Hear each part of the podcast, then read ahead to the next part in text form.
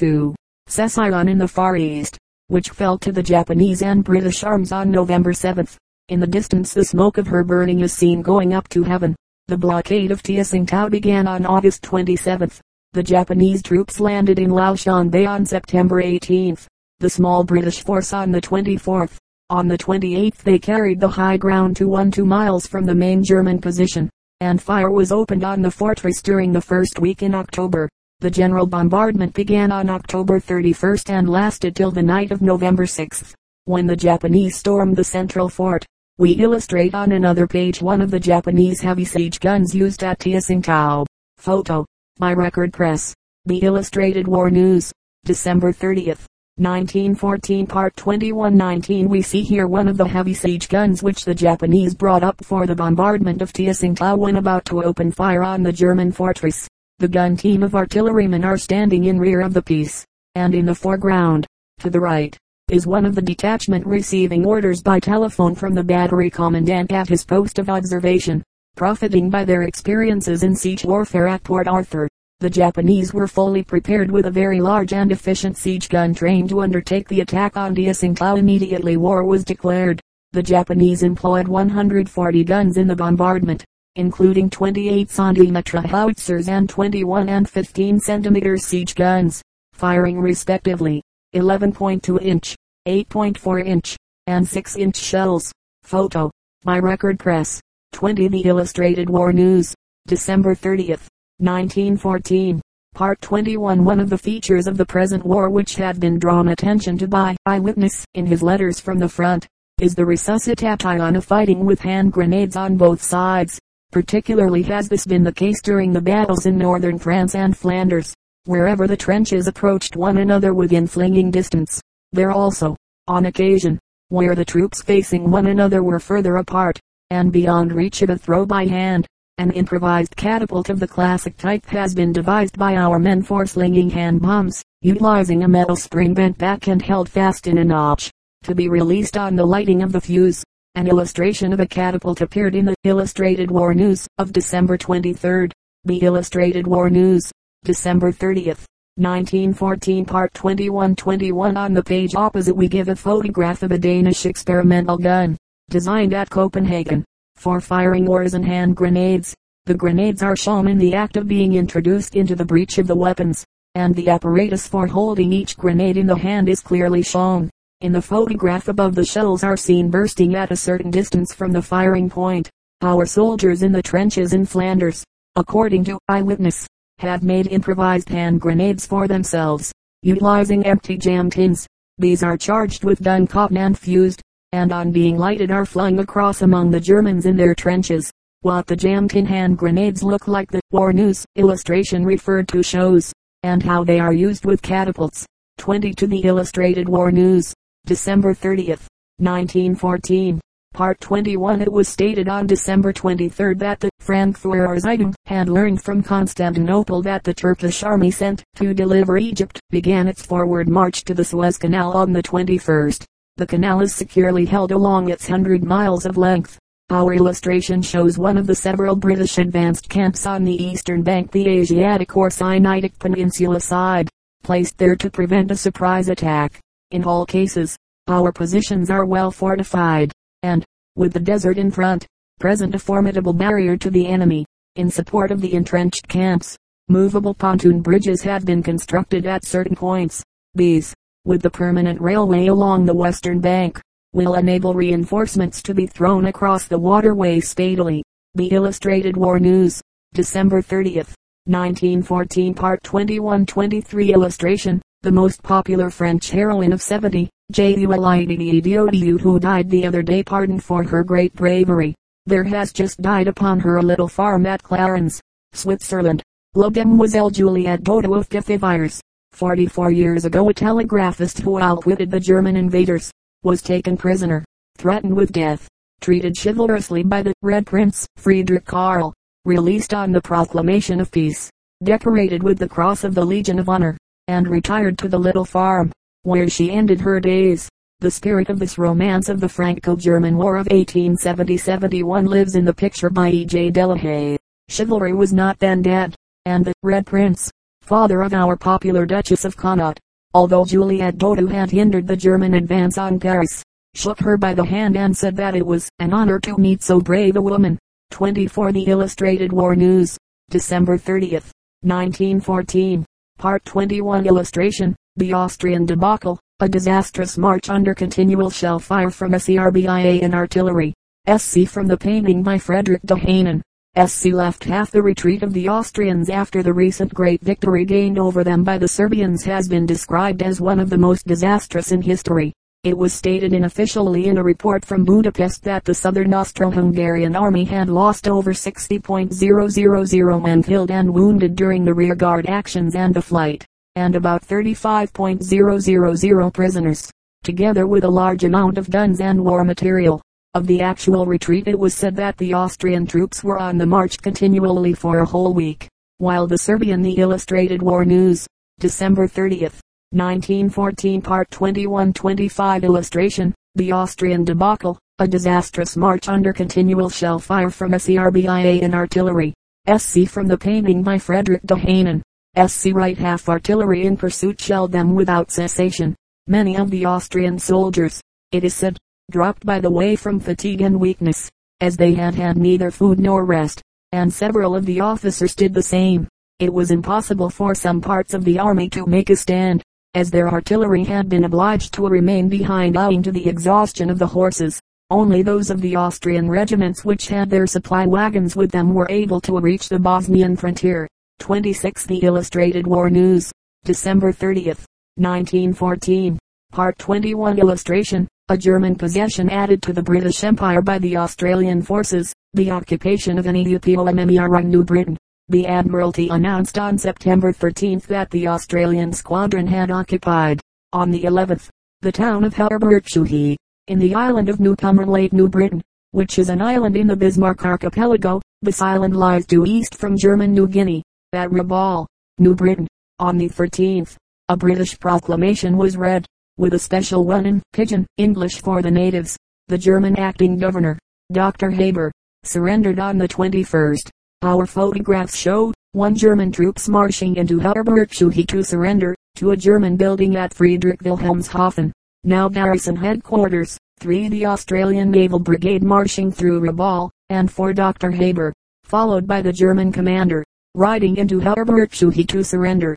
The Illustrated War News, December 30th, 1914 Part 21-27 Illustration, The Neutrality of the Scandinavian Powers, the Kings of Norway, Sweden, and Denmark, who met in conference at Malmo. The 3 northern monarchs whose portraits are given above are, 1 King Haakon of Norway, 2 King Gustaf of Sweden, 3 King Christian of Denmark.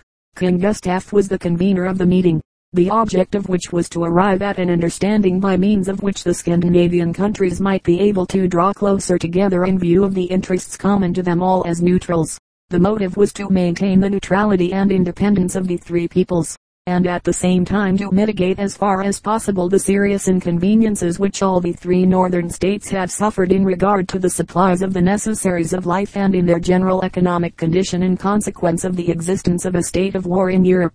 Photos by Russell, Floorman, and Bieber. 28 The Illustrated War News, December 30th, 1914. Part 21 In more ways than one, the German soldier would seem on occasion to represent, as it were, are reverting to primitive type, to the barbaric European of centuries back in the world's history.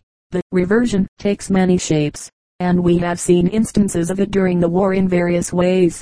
It is surely readily recognizable, for example, in that spirit of sheer ruthlessness which inspired the perpetration of the inhuman outrages that have laid Belgium waste, and of the killing of harmless women and children by naval shells at the peaceful watering place of Scarborough.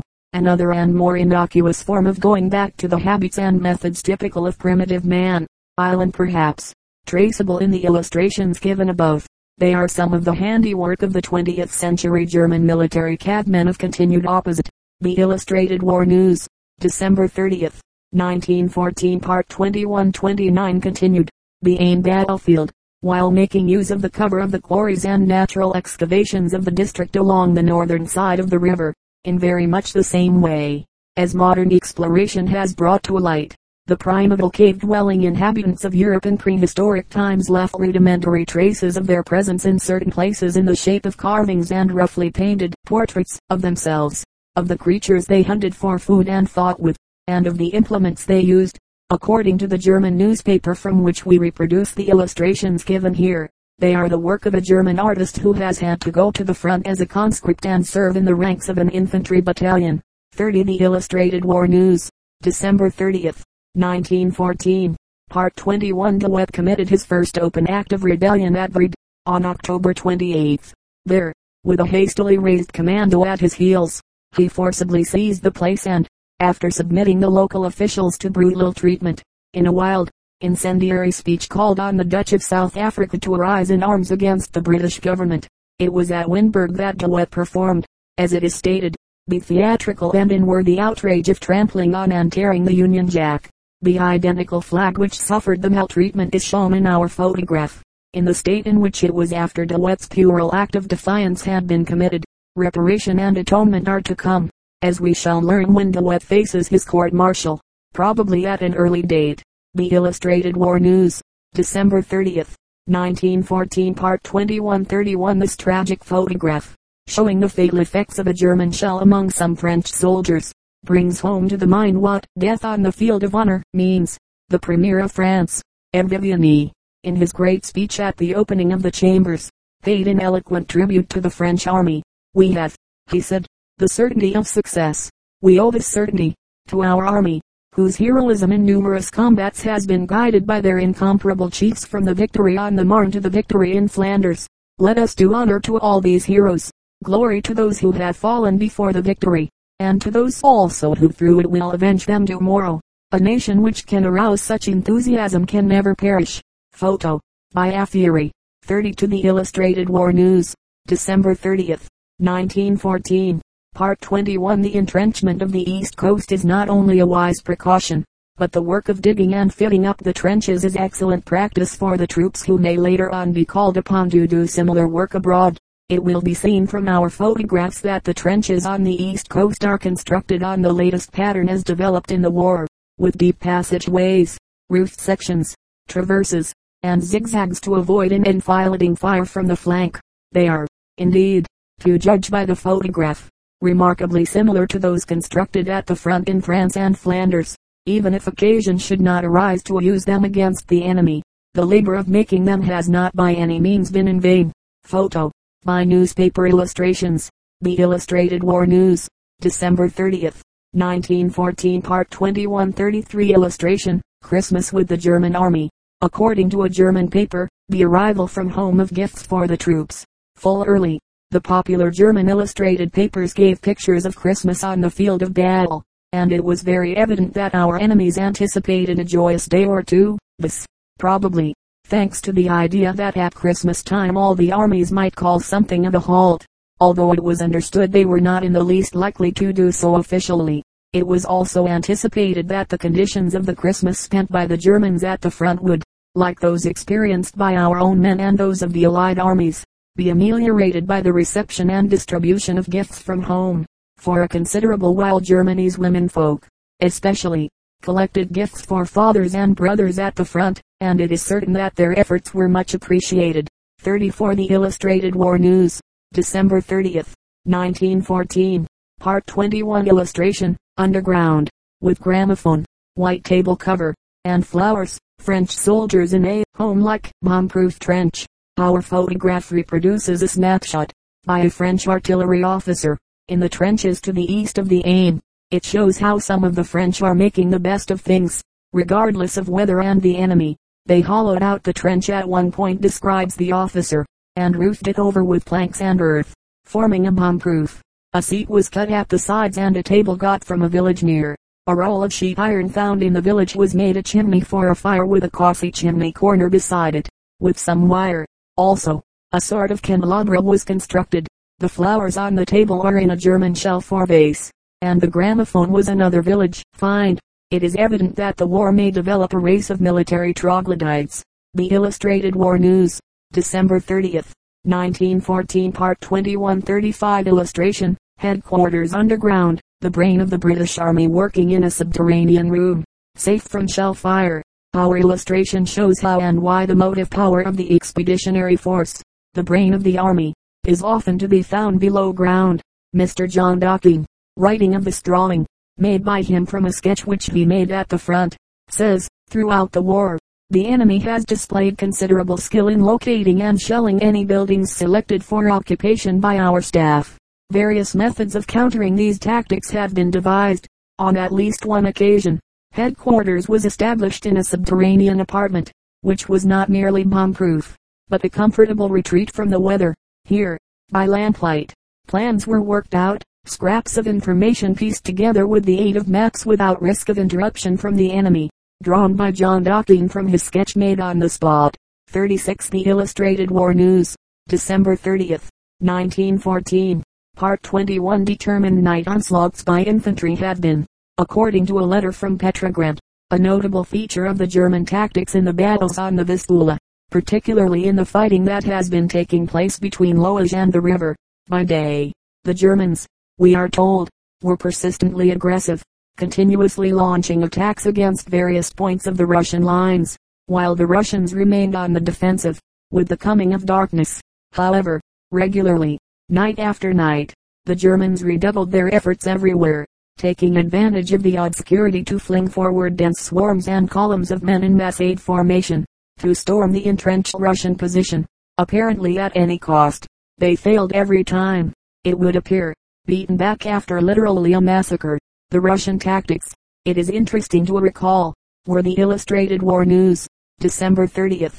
1914 Part 2137 exactly the same as those with which, as our own officers and men have described in letters home, Sir John French's battalions in every case so effectively shattered the German efforts at breaking through the British during the retreat after Mons. The Russians, it is stated, invariably allowed the Germans to come into a well within point-blank range, remaining silent, holding their fire and not showing a light meanwhile. Then, as the enemy got within point-blank range, searchlights were suddenly switched on and a ceaseless fusillade of Maxim and rifle fire from the Russians literally mowed the Germans down by hundreds, breaking up their masses and paralyzing the attack. Our illustration shows one of the combats just at the critical moment, drawn by Frederick de Haenen. 38 The Illustrated War News, December 30th, 1914. Part 21 Illustration, ships the British Navy might have had, freaks of marine architecture that have not been officially adopted. We illustrate here and on the page opposite some curious designs for warships by various inventors. Number 1 is McDougall's armored whaleback, with conning towers, a design of 1892 for converting whalebacks into war vessels. Number 2 is an American design of 1892, Commodore Folger's dynamite ram, cigar-shaped, with two guns throwing masses of dynamite or aerial torpedoes. Number 3 is a design by the Earl of Mayo in 1894 and called Ares the Ram, built round an immense beam of steel terminating in a sharp point. Number 4 is Gaffman's boat for a heavy gun forward, designed in 1900. She was to be of great speed, and the forward gun was to throw 600 pounds of gun cotton at the rate of 2,000 feet per second. A formidable armativus, had it been practicable. The Illustrated War News, December 30th. 1914 Part 2139 The first illustration on this page is a design for a battleship made by the Kaiser in 1893, to replace the old Preußen, then out of date.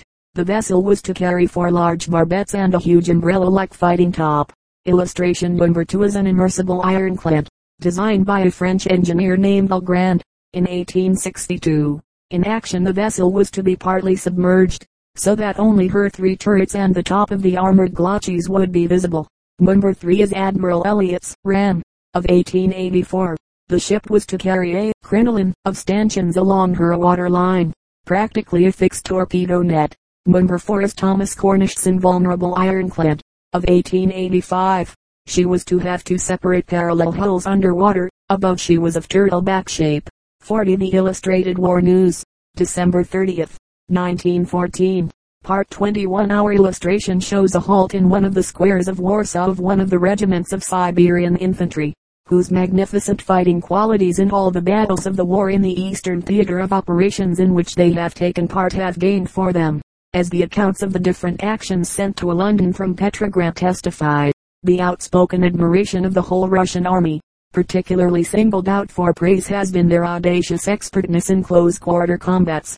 They supply both infantry and artillery, and are recruited all over Siberia, forming ordinarily two separate commands, the East Siberian and the West Siberian troops, which garrison the fortresses and districts between Vladivostok and the Ural Mountains, the dividing range between European and Asiatic Russia.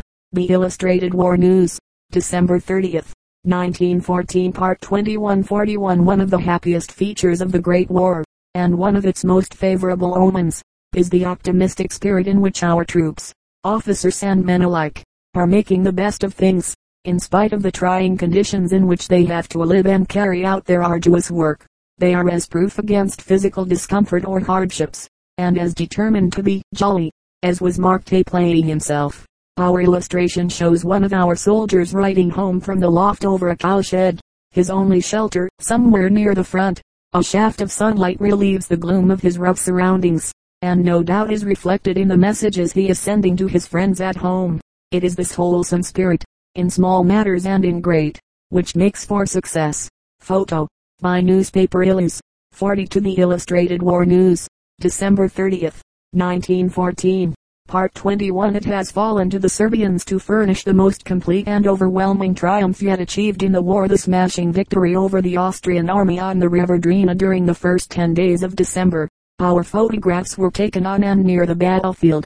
Number 1 on the first page represents a preliminary incident. It shows an Austrian patrol captured while pressing forward with the rash assurance that characterized the Austrian headlong advance. Number 2 is a battlefield scene. On December 3rd, when the Serbians suddenly attacked the Austrians and broke up their positions at all points at the outset, making whole regiments, scattered and isolated among ravines and valleys, in many instances, surrender at discretion. One corps of disarmed Austrian prisoners is seen while being marched to the continued opposite.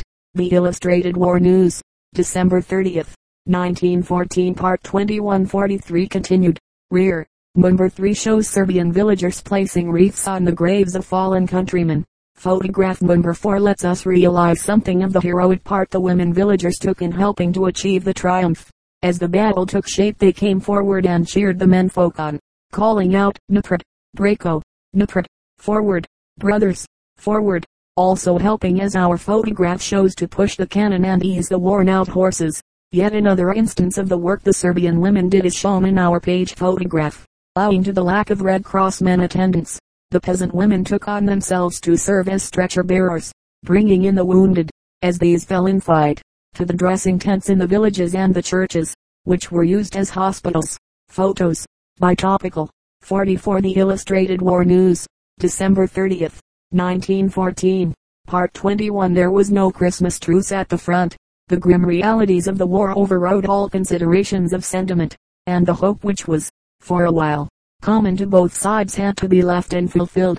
Nonetheless, the season was not without its little luxuries, and, thanks to the excellent work of the Army Service Corps and the thoughtfulness of sympathetic friends at home, there was no dearth of substantial necessaries and comforts, as well as tobacco and cigarettes galore.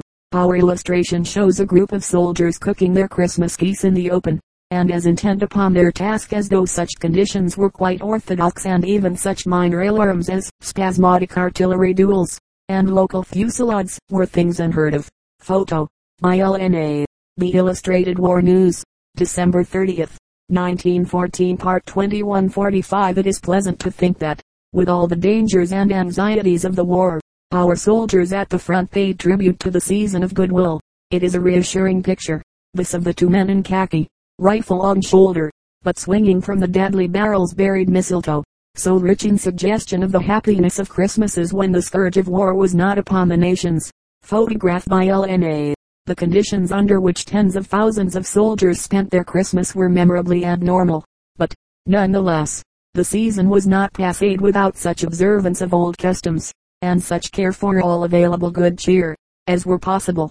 Our illustration shows a French soldier obviously enjoying his Christmas dinner despite the fact that he has to eat it by the wayside. Photo, by Afiery, 46. The Illustrated War News, December 30th, 1914, Part 21. As with our London soldiers at the front, the fortune of war has levied its toll on other Londoners, Our photograph depicts the unfortunate fate that has befallen a once well-known object in the streets of London, one of the motor buses shipped across to France to serve in transporting British troops to the front, now in the hands of the enemy.